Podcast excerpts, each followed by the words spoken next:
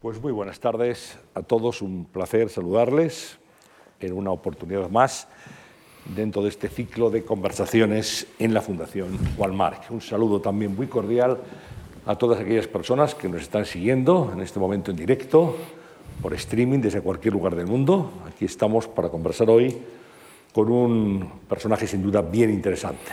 Él es escritor, es periodista, ensayista y abogado. Premio Cervantes en el año 2017. Fue vicepresidente del gobierno de Nicaragua entre 1985 y 1990. Sus novelas han sido traducidas a más de 20 idiomas. Tiene varios premios, por ejemplo, el premio de Yasser Hamed por Castigo Divino en el año 88, el premio Lord Bartolomé de, eh, por un baile de máscaras en el año 95 y el premio Alfaguara en el año 98 por Margarita, esta linda la mar. Hoy hablamos en conversaciones en la Fundación Juan March con Sergio Ramírez, nicaragüense y español, exiliado, pero es sin duda uno de nosotros, muy reconocido y muy querido también. Sergio Ramírez, muy buenas tardes. Mil gracias, Antonio. Bienvenido. Gracias. Gracias.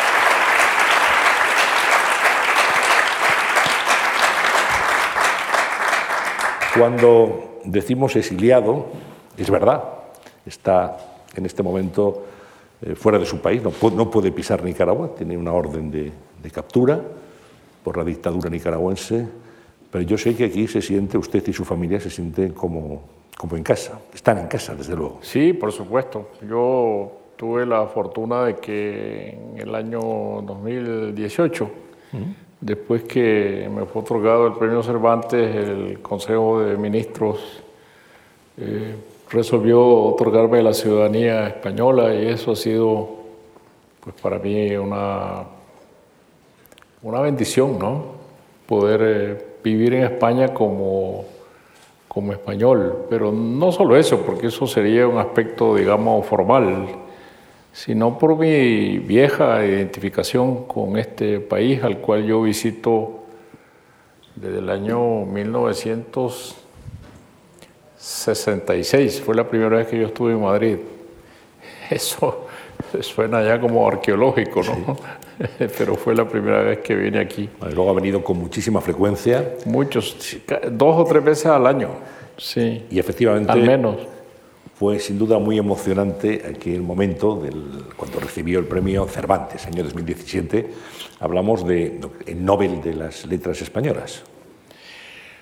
Pues sí, para mí fue entrar en una lista muy eh, selecta y sentirme un poco confundido entrando en, eh, eh, eh, eh, pasando por esa pasarela, ¿no? De, de grandes nombres que yo siempre eh, he admirado en la literatura hispanoamericana, ¿no? Entonces, eh, por supuesto, eso fue un gran don para mí.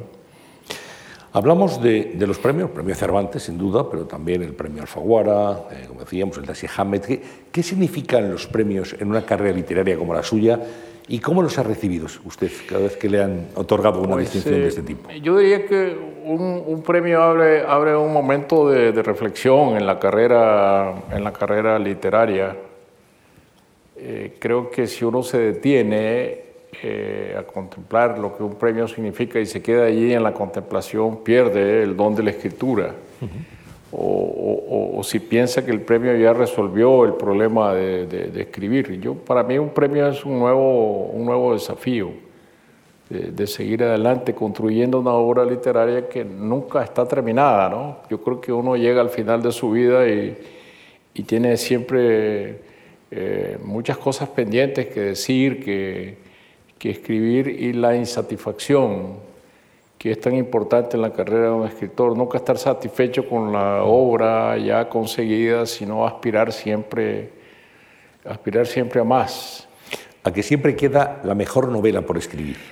Sí, siempre queda la mejor novela y saber que la literatura es el fruto del trabajo continuo y de resolver las dificultades que un idioma tan rico como el español nos presenta paso a paso, ¿no? Eh, porque para mí escribir, imaginar es muy placentero siempre, ¿no? Eh, crear historias. La gran dificultad está en poner esas, historias en la letra, en la letra ¿no? sobre el papel. Es decir, traducir, transformar la imaginación en escritura. Esa es la gran dificultad que eh, uno tiene que hacer calzar la, imagen que imagina con la imagen que queda reflejada en el papel y nunca se, nunca se consigue en su totalidad. Pero mientras más esos dos focos se acerquen, entonces uno va aproximándose a lo que, a lo que quiere, pero, pero nunca se, se termina de, conseguir porque obviamente la escritura es un asunto de las palabras y las palabras siempre son huidizas, son rebeldes, son difíciles de acomodar. Hay que pasar de las musas al teatro. Sí, es decir, la inspiración, eso que se llama la inspiración, que se puede llamar de distintos nombres, pues en verdad existe, pero hay que saber administrarla. Es decir, la inspiración no baja eh, por, un asunto milagroso, sino que hay que, hay que atraerla. Y, hay que atraerla al estado de soledad en que el escritor debe trabajar.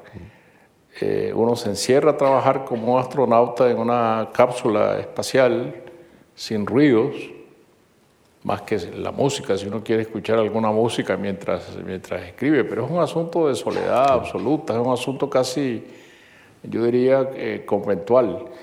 Y a veces uno se encierra y, y vienen esos periodos en que uno pues no imagina, ¿no? La imaginación huye. Eso, no, no, la imaginación no está a, las órdenes del escritor, ¿no? A veces huye y hay que traerla como, pues trabajando. Yo cuando eh, dejo de imaginar o tengo este, estos periodos de, de no imaginación, pues lo que hago es ponerme a revisar lo ya escrito, pero no me salgo de mi, de, mi, encerramiento, porque la calle siempre tiene muchos atractivos. Claro. La conversación con los amigos, irse a una librería, irse a un café. Es más bonito que escribir, ¿no?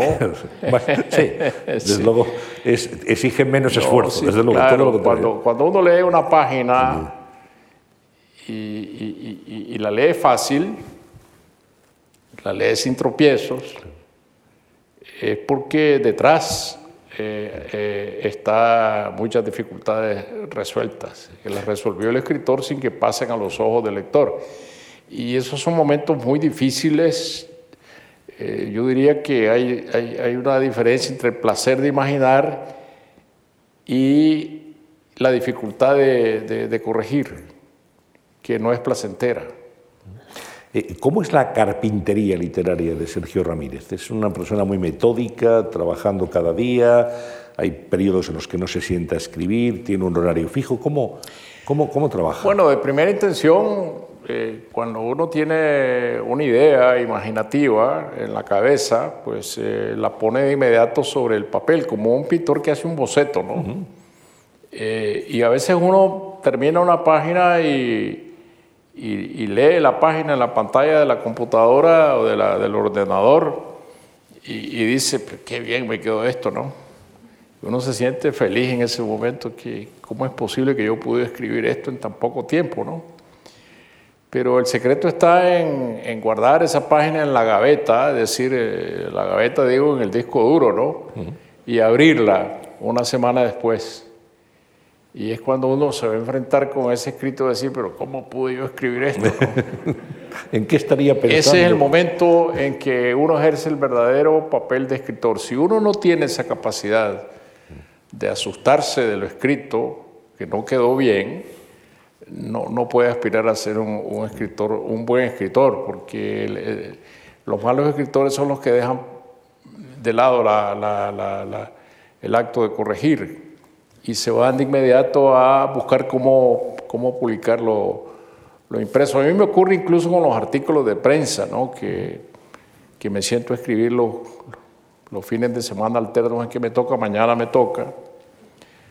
Y, y, parecería que un artículo de prensa se puede escribir de manera volandera, decir, bueno, ya lo mando al periódico. No, es decir, para mí el artículo tiene la misma reflexión sobre la prosa que una página de, un, libro de, creación literaria, porque de promedio está la responsabilidad de ponerse en el papel del lector. trasladarse al papel de lector de, quien va a leer lo escrito y va a encontrar los defectos. Porque uno nunca puede suponer un lector superficial, un, lector que no se fija. Uno siempre tiene que suponer que tiene de frente a un lector inteligente, a un lector sagaz, a un lector capaz de, ver más allá de la página y a ese es el que tiene que enfrentarse, al lector crítico, no al lector que lee por encima. ¿no? Un escritor, Sergio, es como un cazador de ideas ¿no? para, sus libros, esa idea que va a motivar después una novela o un artículo de prensa o cualquier escrito. Y, en alguna ocasión creo que ha dicho que usted encuentra esos motivos de inspiración hasta en los anuncios de los periódicos, de los diarios. Sí, sí a mí me, yo soy un gran era un gran lector de periódicos, ahora casi nadie lee periódicos, ¿no? Es una pena, ¿eh? Sí, eso me hace mucha, mucha falta, sí, leerlo, leer todas las mañanas el, periódico. Ahora hay que leerlo en la tableta o en el teléfono, ¿no? Que es, es otra cosa, ¿no? Pero eh, los anuncios comerciales, eh, Vamos, yo siempre recuerdo lo que, lo que decía nuestro, nuestro padre Cervantes, ¿no? De que había que leer hasta los papeles rotos de la calle, ¿no? Lo que uno se encuentra, porque la curiosidad por leer eh, está en el hecho de que uno está convencido de que en cualquier cosa va a encontrar algo interesante para el espíritu que tenga que ver con el espíritu narrativo.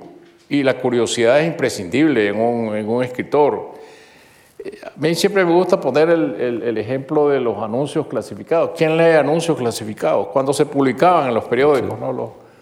los, anuncios clasificados que se pagaban por palabra. Entonces, si, uno se encuentra un anuncio clasificado, eh, digamos, donde se escribe, eh, se vende juego de sala, juego de dormitorio como nuevo o nuevo y, y bueno, eso es un anuncio comercial, pero si uno reflexiona sobre ese anuncio, dice, algo pasó aquí, ¿no? Porque nadie vende un juego de, salón y un, y un, juego de dormitorio nuevos. Algo tiene que haber ocurrido. Eh, que una separación, una muerte,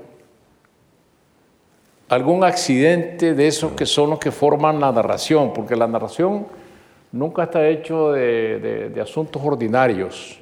Las historias felices nadie las cuenta. Lo que se cuenta son las historias desgraciadas, las historias donde hay conflicto.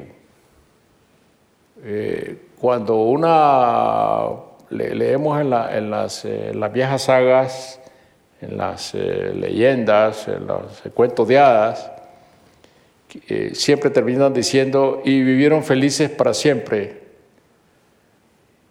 Pero cuando se cierra una narración con después del vivieron felices para siempre, a nadie le interesa ya lo que pasó. La felicidad no es objeto de la, eh, de la narración. Eh, los cuentos de las mil y una noches terminan de otro modo, no dicen y vivieron felices para siempre, dice, vivieron felices para siempre y vivieron felices hasta que llegó la separadora, hasta que llegó la que termina con las familias, la que llena los cementerios. Esa es una reflexión mucho más, eh, mucho más profunda. ¿no? Los dictadores son personajes de novela, sin duda, y hay grandes novelas que han tenido como protagonistas a dictadores. Bueno, esa, esa, digamos, vieja costumbre latinoamericana nos las pasó Valle Inclán, eh, porque Valle Inclán fue el primero que escribió una novela latinoamericana de dictadores. Curioso, ¿no? Eh, Valle Inclán escribió Tirano Banderas que es una novela sobre un dictador latinoamericano, que podría, bien podría ser un, dictador mexicano, que es la experiencia que, que Valle Inclán tenía. Esa es la, gran, la primera gran novela sobre dictadores latinoamericanos que se escribió. Después vinieron las otras. Eh, vino El señor presidente de Miguel Ángel Asturias, que es del año 1947 Y luego ya siguieron las demás, la de Alejo Carpentier, El recurso del método, eh, luego la de García Márquez, eh, El otoño del patriarca, la de Augusto Roa Bastos, eh, Yo el Supremo, que es sobre el dictador paraguayo Stroessner, digo, sobre el, el, dictador paraguayo, el doctor Francia.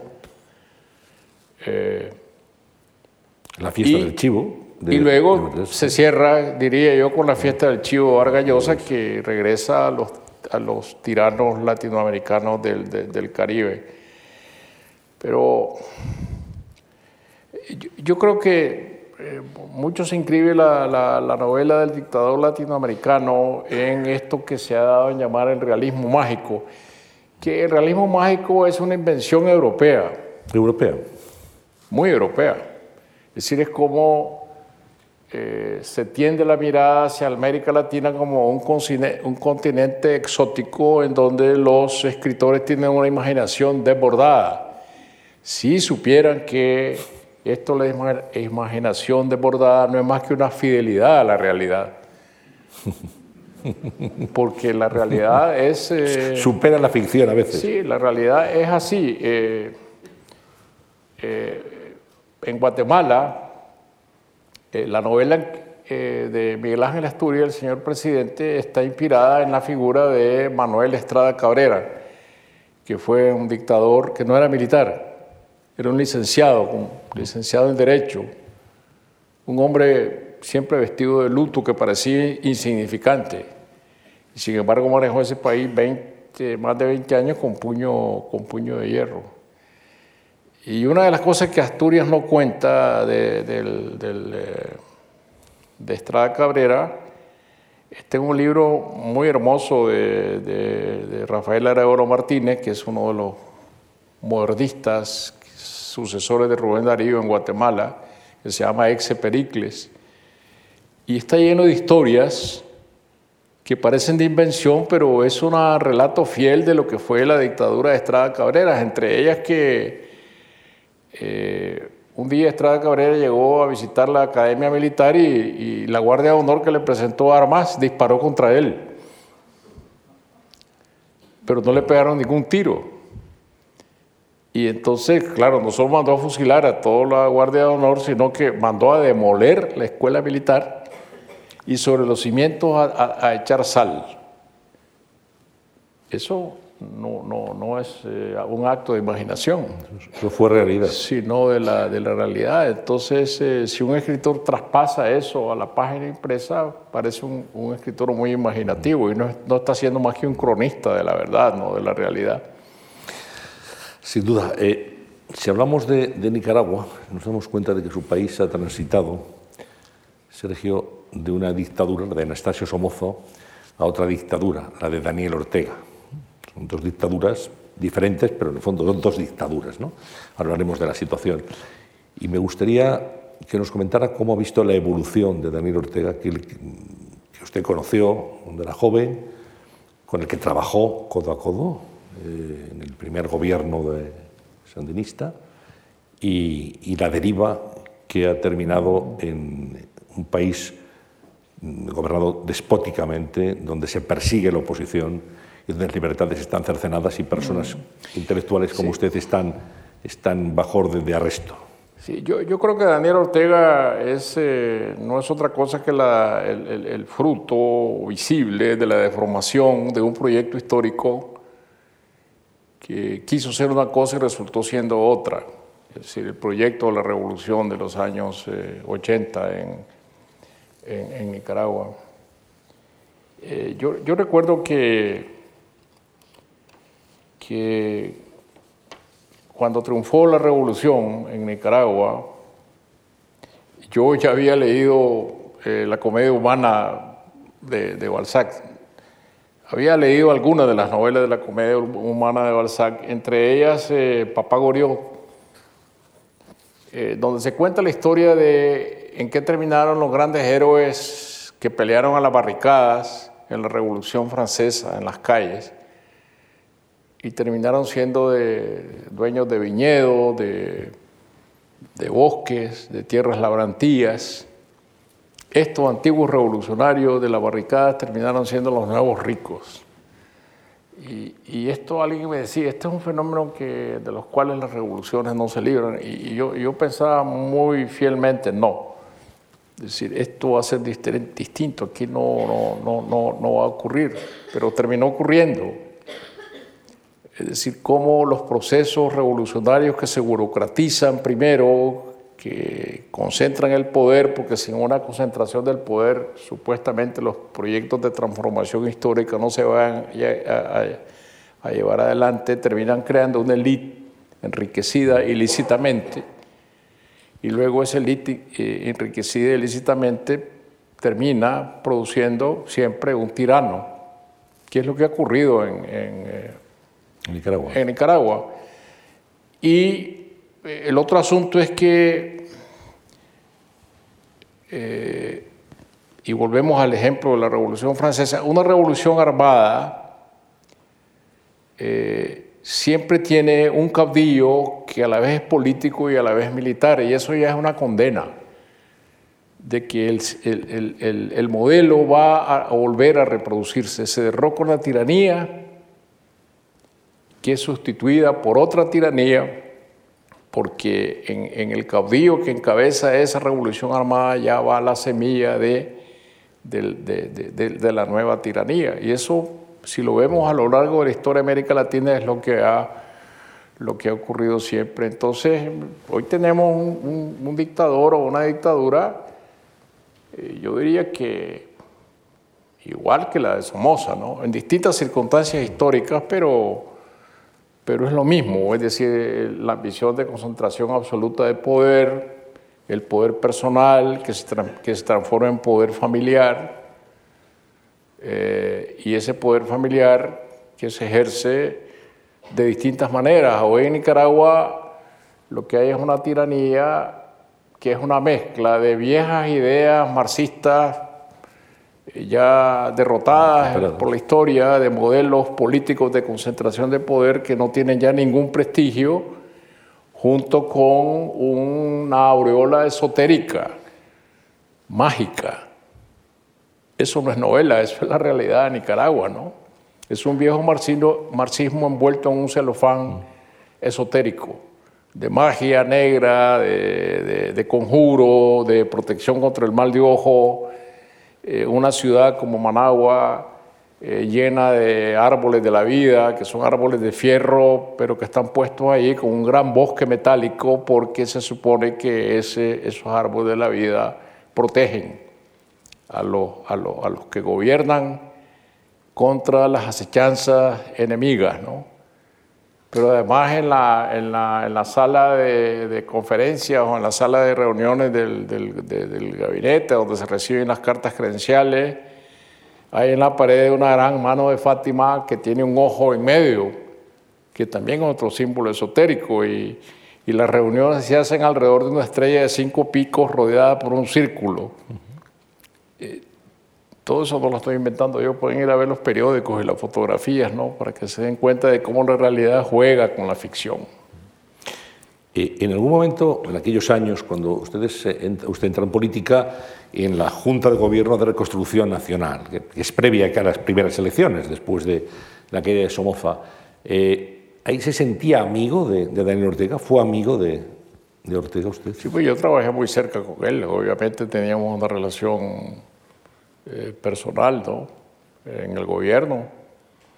Eh, la estructura del poder entonces era, era, era, muy singular, porque cuando el Frente Sandinista llega al poder eh, es el, el, el, fruto de la unidad de, de, tres tendencias distintas en las que estaba dividido el Frente Sandinista que a última hora se juntan y, y, es la única posibilidad que había de, derrocar a, a Somoza. Entonces se, crea un equilibrio de poder porque, porque eh, se forma una dirección de ese Frente Sandinista de nueve personas, tres de cada tendencia, que no tenían el mismo peso político ni militar, pero se crea este equilibrio. Entonces eh, no había allí nadie que tuviera todo el poder, sino que el poder estaba muy equilibrado, muy distribuido. Daniel Ortega, que hoy conocemos, eh, sufre una serie de transformaciones y el de hoy, el que, el que regresa al poder, es empujado al poder por una serie de, circunstancias que ya no tienen que ver mucho con la revolución. Es decir, los puntales del nuevo poder de, Ortega son la, jerarquía de la Iglesia Católica con el cardenal Miguel Obando a la cabeza, eh, la empresa, los, eh, dirigentes empresariales, los dueños del gran capital en Nicaragua que eh, ayudan a construir la cama económica sobre la que Daniel Ortega sube al, al, poder. ¿no? ¿Y qué papel juega en todo esto Rosario Murillo, la, la esposa de Ortega? Que es también su número dos. Bueno, pone la parte esotérica que estábamos, de la que estábamos hablando, ¿no? Me recordaba a María Estela Martínez Perón cuando usted estaba hablando, ¿no? No, es diferente. Ah, bueno, sí, sí, no, yo creo que el brujo, el brujo Rega, sí, López Rega. era algo también muy esotérico aquello. Sí, López Rega... Acuérdese, ¿no? Pero además era un brujo asesino, ¿no? Porque Por eso. manejaba, además de la brujería, en la Casa Rosada manejaba la triple A. Claro que era una fuerza paramilitar como muy parecida a las que existen en Nicaragua y que son las que reprimieron a la gente, a los jóvenes en las calles de Managua en abril de hace ya cuatro años. Por lo tanto, ya pone la parte esotérica, digamos, ¿no? Es el elemento que influye mucho además sobre Ortega, Rosario Murillo. Sí, porque el poder en América Latina se construye de esa, de, esa manera, ¿no? En El Salvador... Eh, eh, en los años 30 había un dictador, el, general Maximiliano Hernández Martínez, que era esotérico y, daba cada semana una conferencia de radio, por la radio. Eh, en ese tiempo era la radio, no los podcasts. Eh, eh, una conferencia por la radio sobre estos temas. Él era Rosacruz y creía en los planos astrales, creía en el desprendimiento del alma, del cuerpo que salía a vagar por los planos astrales. Eh, y cuando llegó una peste de viruela, San Salvador mandó a, cubrir los focos del alumbrado público de, colores, porque los colores contrarrestaban la, peste. ¿no? Es lo mismo, ¿no? Eso se, se reproduce incesantemente. Pasó del dictador Hernández Martínez ahora a la, a la, vicepresidenta y primera dama del país, ¿no? en Nicaragua. Sobre usted, como decíamos al principio de la conversación, pesa una orden de detención en su país, en Nicaragua. Si usted pisa Nicaragua, sería detenido inmediatamente. Eh, ¿cómo, ¿cómo, encajó esta, esta decisión de, Daniel Ortega? ¿Cómo, ¿Qué lo supuso personalmente esta decisión? Bueno, yo, yo tengo muchos años de ser un crítico muy claro contra el régimen en Nicaragua, eh, pero yo creo que lo que provocó la orden de prisión contra mí fue la, mi última novela. Tongolete no sabe bailar. Exactamente, porque es lo que habla de, del, doble carácter del régimen, de, eh, del régimen, del carácter represivo que tiene y del carácter, eh, del carácter esotérico.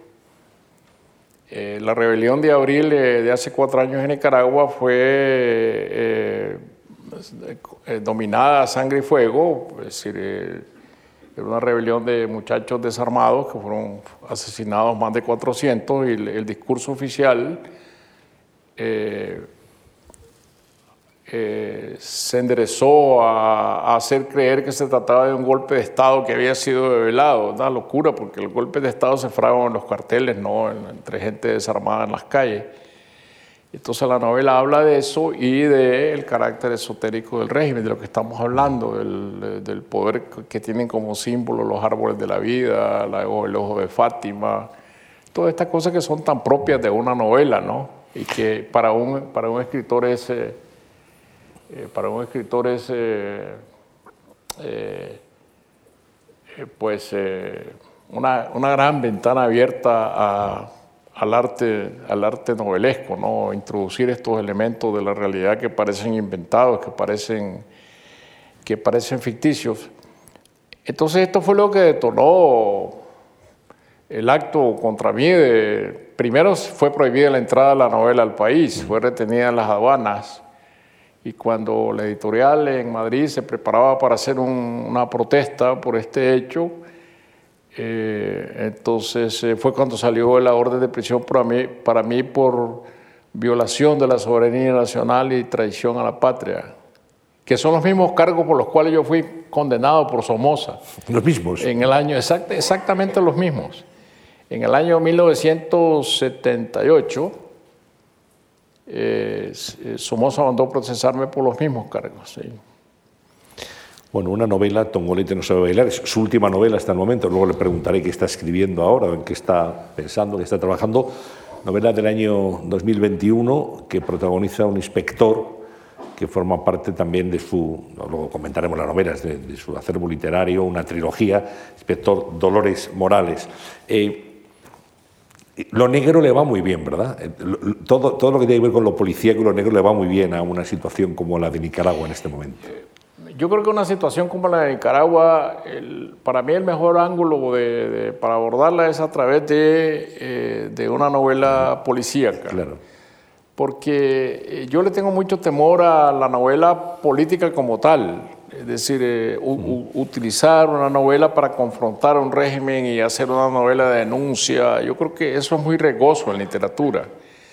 Pero a mí la novela policíaca y el sentido del humor que los personajes tienen eh, son dos instrumentos de los que me valgo para tomar esta distancia y hablar de una situación, digamos, con cierto grado de neutralidad, si se puede usar esa palabra, porque en la literatura siempre se necesita este grado de neutralidad que te permita eh, examinar el asunto de distintas perspectivas, de distintos puntos de vista.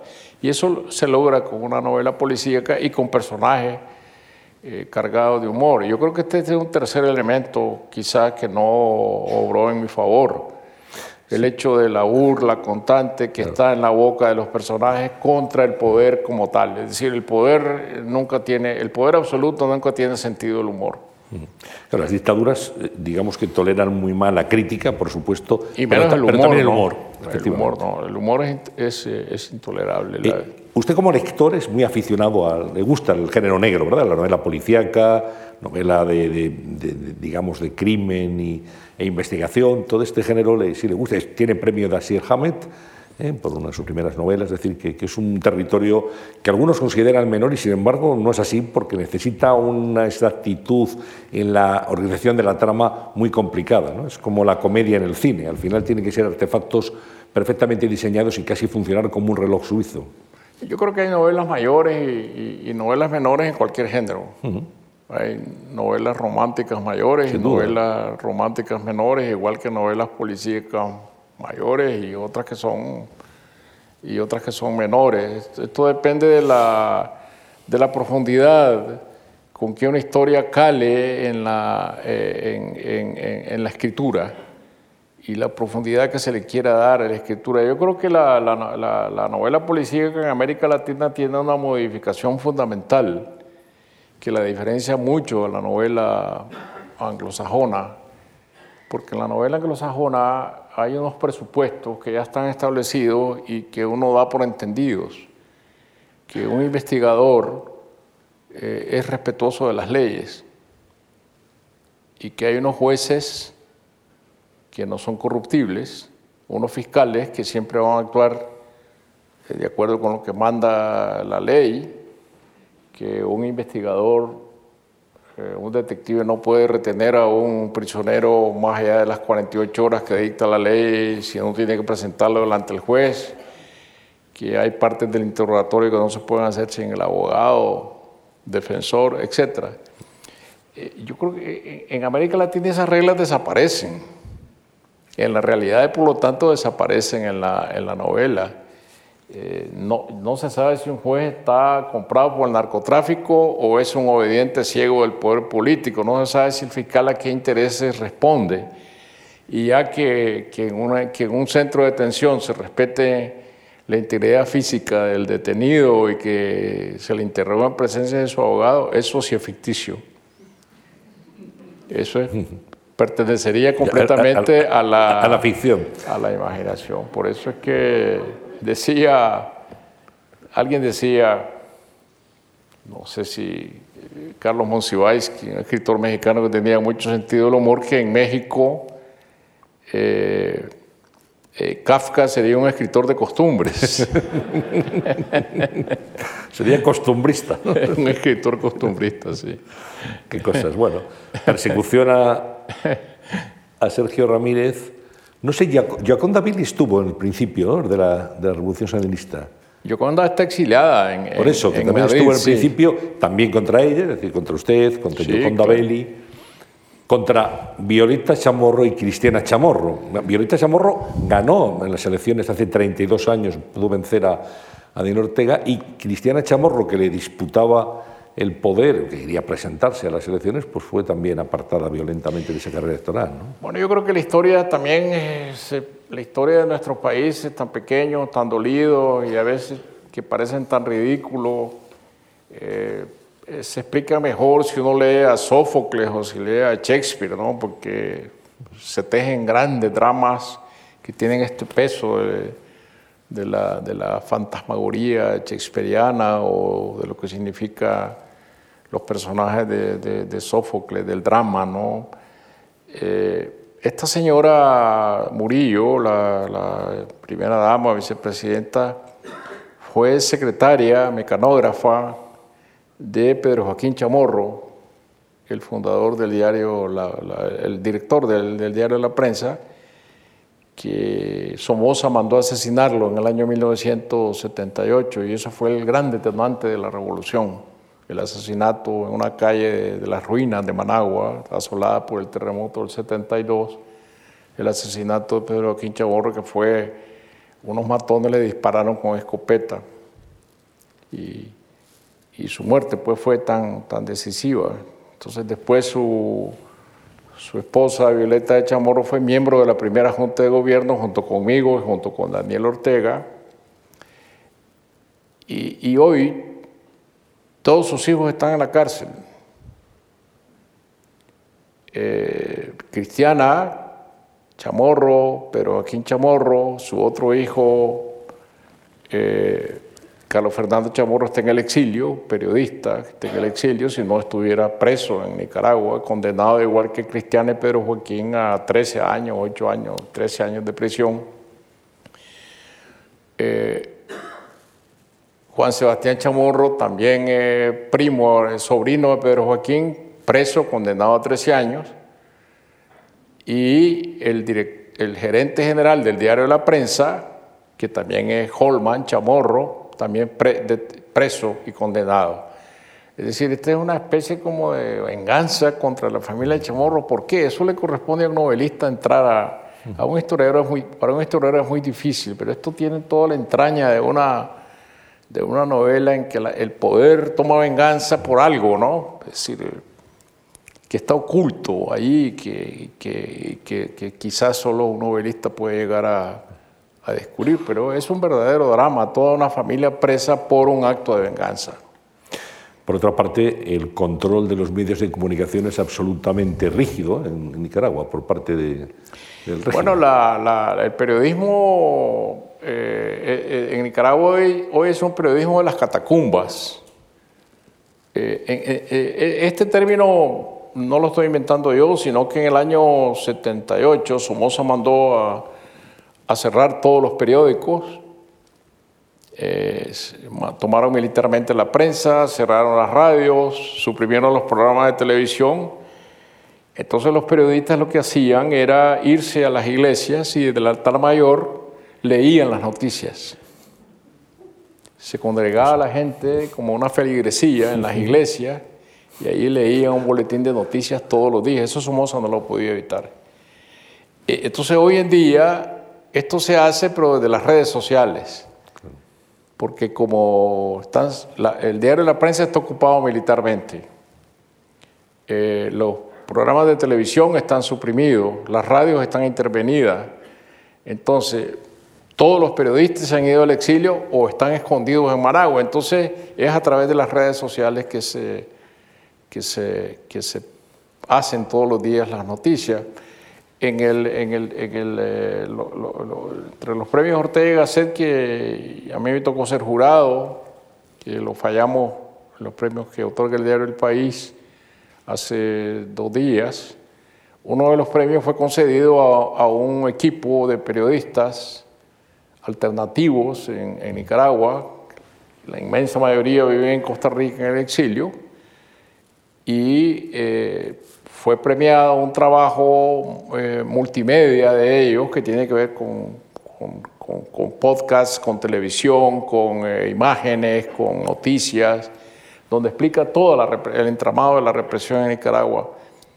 Las víctimas, los victimarios, los procedimientos de los jueces, eh, la represión de abril del, año 2018, entrando a través de distintas ventanas en este, en este sitio. Es un trabajo admirable, hecho desde la clandestinidad y hecho casi sin recursos por periodistas en el exilio. Menos mal que existen las redes sociales. Eh, sí, yo creo que las redes sociales son muy criticadas porque se vuelven sitios de confrontación, de odio, de superficialidad. Es cierto que existe eso, pero también eh, eh, sin las redes sociales en Nicaragua la gente no sabría lo que está verdaderamente ocurriendo. Quería que nos hablara de, una trilogía dentro de su, de su obra, antes comentábamos, una trilogía que, tiene que ver con la novela policíaca eh, sobre corrupción y abuso de poder. Empezó en el año 2008 con El cielo llora por mí, después en 2017 con Ya nadie llora por mí y ahora en 2021 con Tongolete No sabía bailar. Eh, unas novelas que protagoniza el inspector Dolores Morales eh, y que bueno, es digamos, el género policíaco adaptado a, a una realidad sudamericana y nicaragüense. Sí, bueno, a mí se me ocurrió crear este personaje eh, para contar la historia contemporánea de Nicaragua, la historia contemporánea de Nicaragua desde este ángulo que hablábamos antes, del ángulo indirecto de, una novela, de una novela eh, policíaca. Eh, y contar lo que ha sido la transformación del fenómeno de la revolución de entonces hasta ahora a través de un personaje que es un antiguo guerrillero que pierde una pierna en combate, le lleva una prótesis, va por la vida con una prótesis y va envejeciendo con los, los acontecimientos. Primero como policía en los años 90, en su papel de policía antinarcóticos, después ya retirado como investigador privado en Managua, y ahora en la última novela que regresa del exilio, donde ha sido enviado por este jefe de los servicios de inteligencia del régimen, apodado Tongolele, y regresa para encontrarse con los acontecimientos de, eh, abril. No podría yo contarlo, la, historia contemporánea de Nicaragua si no fuera así, si no chocaría con los acontecimientos y con el grave riesgo de escribir una literatura retórica, imprecatoria, que ni le conviene al novelista ni le conviene al lector. Entonces, eh, esta es la, historia del inspector Dolores Morales. Ese es su, su, su nombre, no es una, no es una creación imaginativa mía, sino que en Nicaragua es un, es un nombre más o menos común. Eh, eh, los niños son bautizados con los nombres, son encomendados a la, a la, Virgen, ¿no? Entonces se les pone Dolores, Mercedes, Pilar. Dolores, que es un nombre de mujer y de hombre, también, es como Trinidad. Eh, sí, por eso. Hay muchos en México, hay muchos Guadalupes. Sí, también. Sí, sí, sí. Por cierto, hoy sería el santo de Dolores Morales, hoy es el viernes de Dolores. Sí, bueno, Morales porque también es un apellido muy común en Nicaragua, ¿no? Es verdad. Eh, ¿Cuándo siente Sergio Ramírez la llamada de la literatura? Porque usted, sobre todo, era un gran lector, ¿no? Siempre, toda la vida, ha tenido una pasión exacerbada por la lectura. Bueno, yo confieso que mis primeras lecturas no fueron novelas, sino, sino veo, ¿no? Cómicos, cómics. Ahí, por, ahí entra todo el mundo, ¿no? Sí, porque eh, yo creo que eh, eh, algún escritor se podrá sentir avergonzado de confesar esto, ¿no? Pero, Pero porque generalmente cuando le pregunta, ¿qué es lo primero que leí Salgari? Pero yo no leía Salgari, yo lo oí por la radio porque era el tiempo de las radionovelas Además, con, mucha tradición en América Latina. claro, entonces yo al mediodía escuchaba Sandokan, El Tigre de la Malasia, que era una novela, no sabía que era de Salgari, yo la escuchaba como radionovela. Y luego eh, encontré la fascinación por los personajes de doble identidad, que es tan fundamental para mí, eh, en, en, los cómics, en los TVOs. Sí. ¿Y después qué lecturas le marcaron más especialmente? Eh, desde bueno, cuando yo, yo me, me, La primera lectura que me marcó mucho, precisamente por esto de los misterios de la doble identidad, fue El Conde de Montecristo. De Alejandro Dumas. Eh, sí, y luego Los Miserables, que también eh, me marcó mucho por este sentido constante de la aventura, de la reivindicación de la justicia. Esto de encontrarse un hombre que es mandado a picar piedras porque se ha robado una hogaza de pan ese enorme contraste brutal que le da Hugo al, sentido de la, novela, y, el, eh, y, Dumas que crea este personaje entregado ciegamente a la venganza en, en Dantes, ¿no? Eso, esos, esos son mis, impresiones más profundas.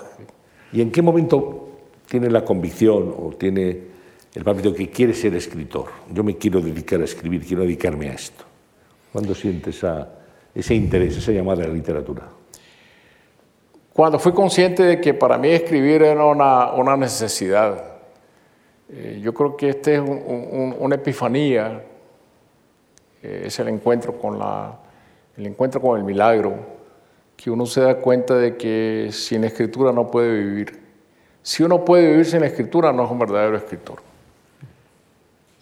No es que va, a escribir las 24 horas del día, porque yo estoy consciente que en América Latina hay que ganarse la vida de otro modo.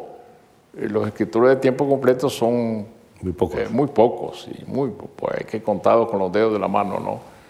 Pero esta necesidad de que uno puede abandonar cualquier otra cosa por la escritura es la prueba fundamental de que uno pertenece al, al oficio. Y ese amado yo lo, yo lo yo lo recibí a los, a los 14, a los 15 años, sabiendo que, que, que la escritura para mí era una verdadera eh, necesidad. Y esa convicción que uno tiene que tener también muy, muy profundo dentro de uno mismo, que es de que si uno va a contar una historia, tiene que estar convencido de que nadie más puede contarla como yo la contaría tener una voz propia en, la literatura. Bueno, la voz propia no se consigue de la noche a la mañana, ¿no? Hay que es trabajar mucho es, para el, es, es, la ambición constante de un escritor llegar a tener su voz, su voz propia. Siempre, siempre que uno comienza a escribir desde muy joven, yo lo hice desde la adolescencia,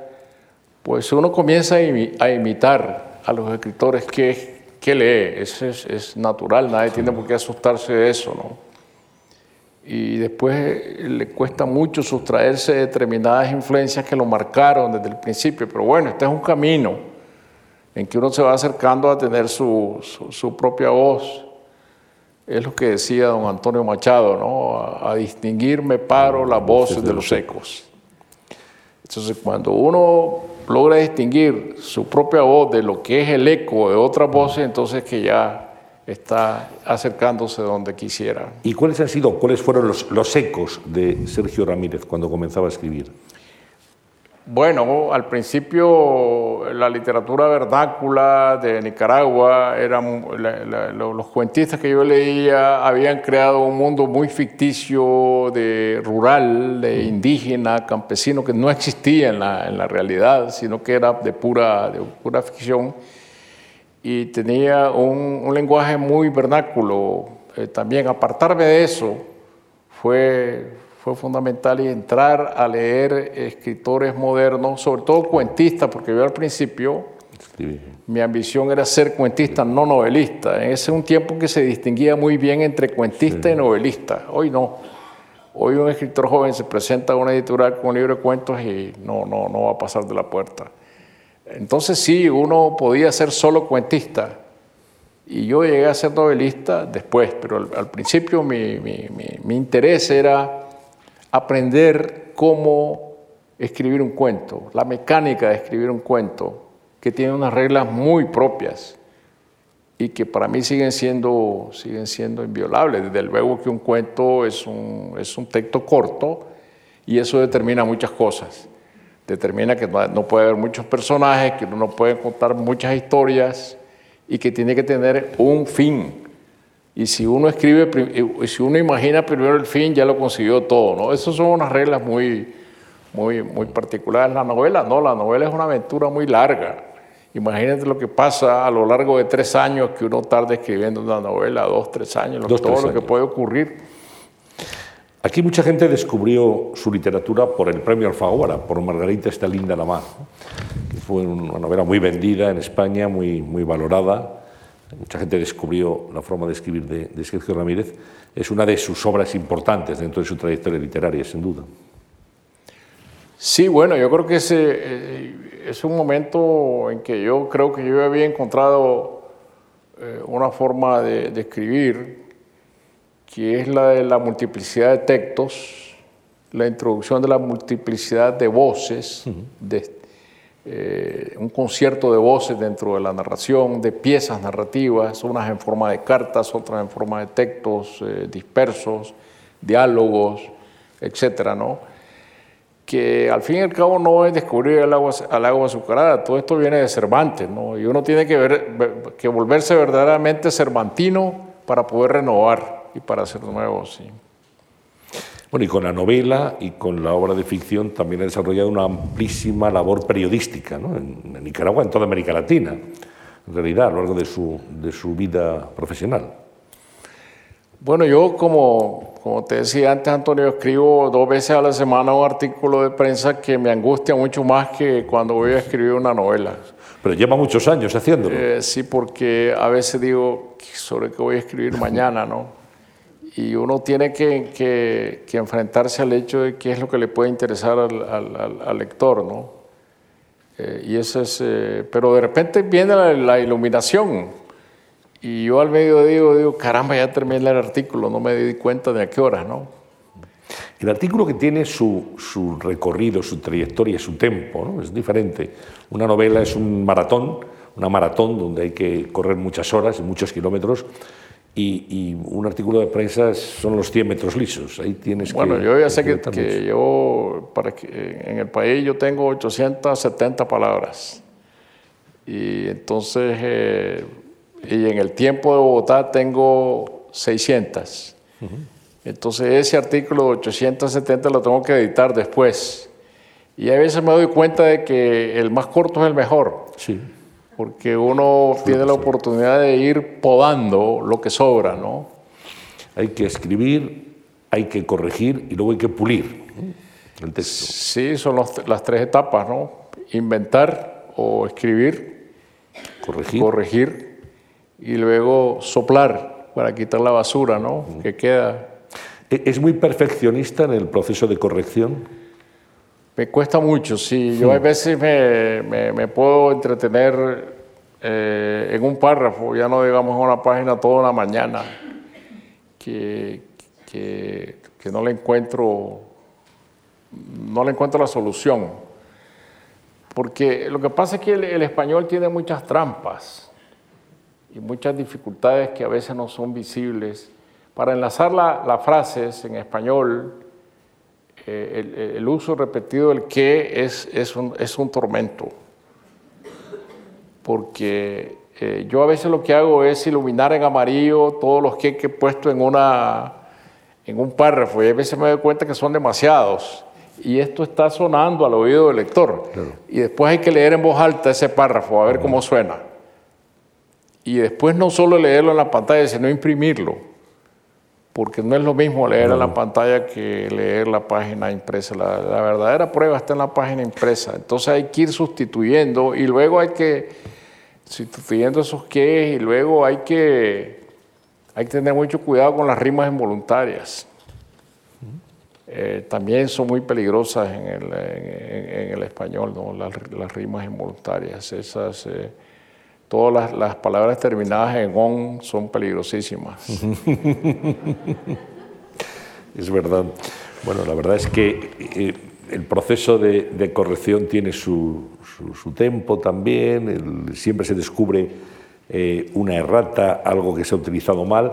Y no es lo mismo, yo creo que muchos escritores coinciden en lo que estaba diciendo. No es lo mismo leer el texto en la pantalla de la computadora, del ordenador, como decimos aquí, donde parece que está bien, y luego, sin embargo, se imprime ese texto y cuando se lee en papel es diferente.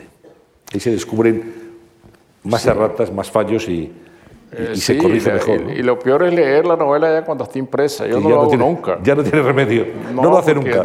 Es, es, horrible encontrarse con algo que está mal escrito. Qué horrible. y, ya, no, ya no tiene remedio. No las lee nunca, no lee nunca. No, jamás, jamás. Eso sería una tortura.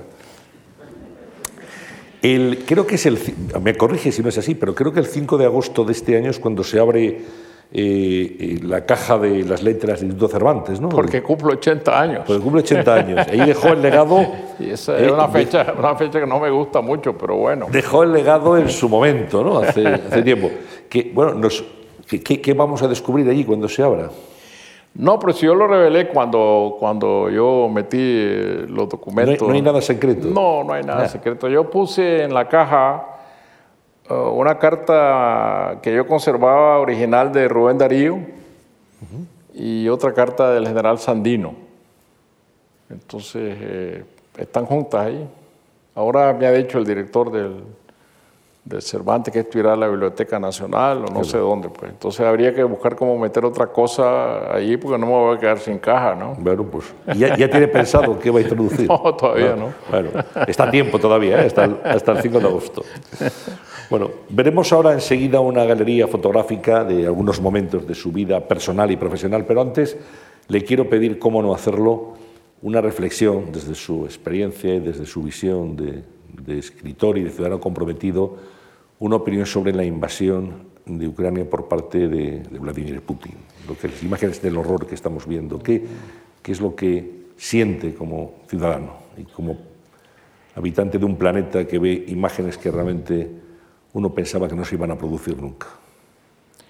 Pues eh, muchísimo dolor, el dolor de, ver la indefensión de gente que está sufriendo esta agresión absolutamente arbitraria, eh, el hecho de que sobre el techo de, de, un lugar se escriba la palabra niños y eso no se respete, que se bombardeen como sucedió últimamente en una estación de ferroviaria con gente inocente que va buscando cómo huir de la, de, de la guerra. Esto me parece eh, una atrocidad que repite las que yo no viví porque yo nací en 1942 y ya en media guerra mundial y no puedo recordarlo, pero estas son atrocidades que en la humanidad se están, se están repitiendo. Yo creo que buscarle excusas a esto solamente puede, puede provenir de una perversión ideológica, es decir, esto de alinearse y decir, eh, bueno, es que Putin eh, le están quitando su espacio vital a la Unión Soviética. Y no hay espacios vitales a costa del sacrificio humano. Esto de, lo, de los pretextos geopolíticos a mí me, sí me, me, me, repugnan verdaderamente, sobre todo cuando se crimen por razones ideológicas. En América Latina todavía hay quienes creen, hablando de una izquierda absolutamente ya eh, trasnochada, de que Putin representa una resurrección de lo que fue la Unión Soviética, pues el socialismo. Este es un vulgar, un vulgar ultraderechista, ¿no?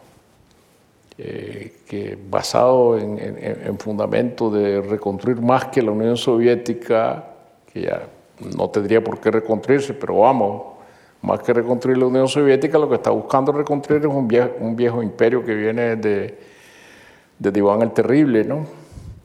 Es decir, esta ambición de expansión a costa de, de expansión territorial a costa de las vidas eh, de las vidas humanas. Pues él tiene a Daniel Ortega apoyándole.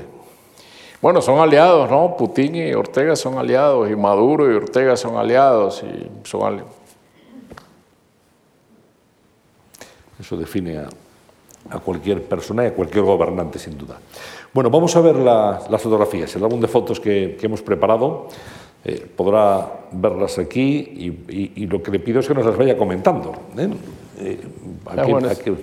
Ahí a la, a la, izquierda, no sé si el, Sí, a la izquierda está, el, que está el, que está con esa bata de, baño es mi padre y mi madre es la que está con la capa oscura. Eso es en el balneario La Boquita, de haber sido año 1945. Yo casi no me veo en esa foto. ¿Dónde está usted? Estoy ahí medio escondido. Solo se ve mi brazo detrás de esa señora gorda que está cargando al niño, que es mi hermano Rogelio. Sí. El brazo de Sergio Ramírez. un poco de la cabeza, sí. Siguiente fotografía. Bueno, ahí tenía yo 18 años. Eso es en la, en la universidad, en León, cuando entré a estudiar la carrera de Derecho, 1960. ahí está. Mm. Un joven estudiante de, de Derecho. Vamos con otra. Bueno, esto fue el primer Congreso Nacional de Estudiantes después de la masacre del 23, de julio de 1959, cuando el ejército de Somoza disparó contra una manifestación de estudiantes de la cual yo formaba parte y mataron a cuatro de mis compañeros. La primera vez que yo me encontré con la muerte de frente a los 17 años. Y como consecuencia de eso resurgió el movimiento estudiantil y ese la foto del final de, de de la sesión de clausura de ese, congreso. Por ahí estoy yo, pero yo aquí no, debajo de uno de esos tres arcos. Siguiente. Es el Paraninfo de la Universidad de León. León de Nicaragua. Sí, sí, ya. Ese es cuando yo me gradué de, de, abogado, la fiesta que dieron mis padres muy orgullosos en Mazatepe. Estoy en medio de mi padre, Pedro Ramírez, de mi madre, Luisa Mercado y el que está de pie es mi hermano menor Rogelio, ya muerto. El joven abogado, ya licenciado. Ya. Nunca ejercí esa profesión. ¿Nunca ha, hecho, ¿Nunca ha tenido ningún contacto profesional con el derecho? Es que yo nunca, nunca, nunca, yo, fui a estudiar Derecho porque mi padre había decidido desde que yo era niño que yo iba a ser abogado porque él venía de una familia de músicos muy pobre y él quería que, tener un hijo profesional. Entonces toda su vida me metió, me, me lavó el cerebro de que yo iba a ser abogado y yo nunca me resistí. Pero me alegro mucho de haber estudiado el Derecho porque primero me dio el sentido de la lógica es tan importante el derecho como las matemáticas para el sentido de la lógica. Y en segundo lugar, porque me hizo verdaderamente novelista. Yo leía los casos judiciales como novelas. Vamos con otra. Bueno, el que está a la izquierda es eh, ese señor tan delgado, con el saco tan ajado de lino. Eh, fue una persona fundamental en mi formación, el doctor Mariano Fiallos Gil, era rector de la universidad en los años que yo estudié en León, y él acuñó un término que a mí me sigue sonando en el oído, sobre todo en estos días, eh, que es el de humanismo beligerante, que el sentido de humanidad no puede ponerse por debajo de ninguna otra cosa, ni de intereses ideológicos, ni de, nada por el, por el estilo. Y él me citaba siempre mucho una frase de, de Terencio, que era una especie de divisa suya, que dice, nada de lo que es humano me es ajeno. Y por eso lo recuerdo siempre como alguien que fue tan importante en mi formación. Que le marcó. Siguiente fotografía que vemos. Ah, bueno, esa es mi, mi, mi, mi mujer, Tulita, que está aquí presente. Y Estamos en Costa Rica, donde vivimos 14 años, salvo un interregno en Berlín de dos años, y ese es mi hijo Sergio, mi hijo mayor, que ahora vive en Francia. Vamos con la siguiente. Bueno, ese es el grupo de los 12 que se formó en el año 1978 para respaldar la lucha contra Somoza, la lucha armada contra Somoza bajo la... Eh, bajo la explicación de que Somos había cerrado todas las eh, vías democráticas y no había más que camino que el derrocamiento de la dictadura. Entonces se formó este grupo en Costa Rica, en el exilio, donde había eh, empresarios había escritores, sacerdotes, y, fue una, una, representación muy amplia de la sociedad nicaragüense. Está ahí usted a la derecha, a la derecha de, la fotografía. Esto es un año antes de la revolución. Eh, de la caída de Somoza. Exactamente. Vamos con la siguiente. Bueno, ese es eh, el, eh, la, son mi, mujer otra vez y mi, hijo Sergio, que está a mi derecha, mi hija María y la chiquita Dorel. Eh, fue cuando se abrió la Cruzada Nacional de Alfabetización en Nicaragua, después del triunfo de la Revolución, y ellos tres, los dos mayores, iban a, a la montaña de Nicaragua eh, uno se fue al departamento de Huaco, otro a Ríos, a, la, región del Rama, en la costa del Caribe, a vivir con los campesinos para enseñarles a leer y escribir. Ese es el momento más hermoso eh, de la revolución, yo diría el más hermoso de la historia de Nicaragua, donde eh, la Nicaragua urbana se lanzó a encontrarse con la Nicaragua rural y a enseñarle a leer y escribir. Ese momento nunca se volvió a repetir. Nueva fotografía con García Márquez. Ahí estamos con García Márquez en Managua en el año 1985, después del triunfo de la revolución. Él se quedó en mi casa, en nuestra casa en Managua, como por un mes. Pasamos unas semanas muy extraordinariamente inolvidables. Tuvo muy buena relación con Gabo éramos muy amigos, sí. Nueva diapositiva, nueva fotografía. Bueno, eh, esta es la playa de todos los escritores eh, nicaragüenses de los años 80, escritores y artistas. El primero de la izquierda es Carlos Mejía Godoy, compositor eh, conocido en España en los años 80 por... Sí, 70, 80. Carlos Mejía Godoy y los de Palacahuina. Eh, sí. Y luego eh, está Ernesto Cardenal, el de la Boina. Y a la derecha de Ernesto Cardenal está Armando Morales, que es nuestro gran pintor de, todos los tiempos.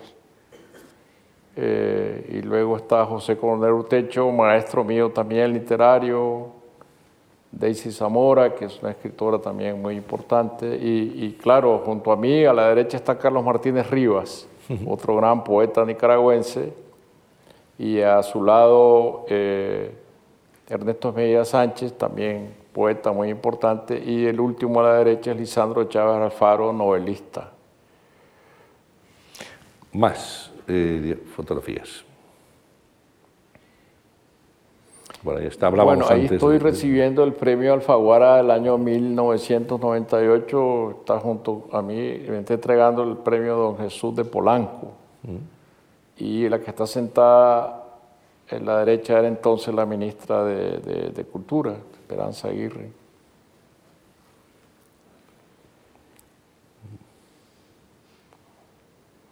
Este es eh, en el año 1999 en el Círculo de Bellas Artes se celebró el aniversario de, la editorial Alfaguara y ahí coincidimos con Saramago y con Pilar, mi mujer y yo. También tuve una muy linda amistad con, con, José Saramago. de muchos años. Dos premios Nobel, Gabo y, Saramago. Sí. Más fotografías, no sé si queda alguna más ya sí, con Almudena bueno, Con Almudena en Managua, porque Almudena vino ah, en, el año 16. 16. A Centroamérica Cuenta, que es el festival que organizamos, literario que organizábamos en Managua hasta que se pudo, hasta que nos sacaron de ahí. Eh, y entonces Almudena vino con Luis García Montero a participar en Managua en el, en el festival.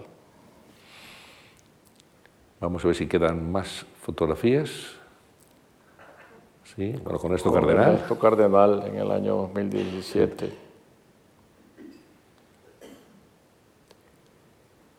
¿Una más? Bueno, Cervantes. Eso al recibir el premio Cervantes en el ¿Qué, ¿Qué, momento más emocionante, verdad? Perdón. ¿Qué, ¿Qué momento más emocionante? Para mí sí. La liturgia del Cervantes en el Paraninfo de Alcalá de Henares. Ahora que me invitan a la entrega de los Cervantes, no, no, no, he declinado ir porque, porque ya no estoy yo ahí al centro. es una ceremonia bien, bien bonita, con toda muy la hermosa, pompa, la sí, circunstancia, muy inolvidable, realmente Sin duda, inolvidable. sí. Sin duda. Más, vamos a ver si queda alguna fotografía. Ya no, ya hemos pasado todo el álbum de fotos. Ahora Bueno. quedaría preguntarle qué es lo que está preparando, en qué está ahora eh, trabajando. Bueno, eh, en, eh, en septiembre de este año va a aparecer mi nuevo libro de cuentos en la editorial Alfaguara. El 15 de septiembre es el día del lanzamiento. Eh, eh, el libro se llama Ese día cayó en domingo. Ese día yo en domingo. Sí, es el título de uno de los cuentos que, que forma la colección de, de, 12, de 12 cuentos. Y ahora que ya estoy establecido en Madrid y que tengo mi, mi cuarto propio, como decía Virginia Woolf, Es verdad. eh, Habitación eh, ya propia. estoy trabajando en mi nueva novela. Sí, ya me he sentado a trabajar. En una novela. Eh, sí, siempre con mi costumbre de escribir después del desayuno. Siempre por la mañana. Siempre esa es una costumbre muy vieja de escribir por las mañanas desde el desayuno hasta antes de la hora de la comida. Entonces ya estoy recuperando esta, esta costumbre con los cambios de- del ambiente de comida de Madrid, ¿no? Porque aquí Los horarios. en Managua uno eh, de- de- desayunamos a las 7 de la mañana comemos, y comemos a la 1, ¿no? Pero aquí el horario cambia, pero ya me he adaptado. Bueno, pero son las mismas horas al final, ¿no? De trabajo. Al final, sí.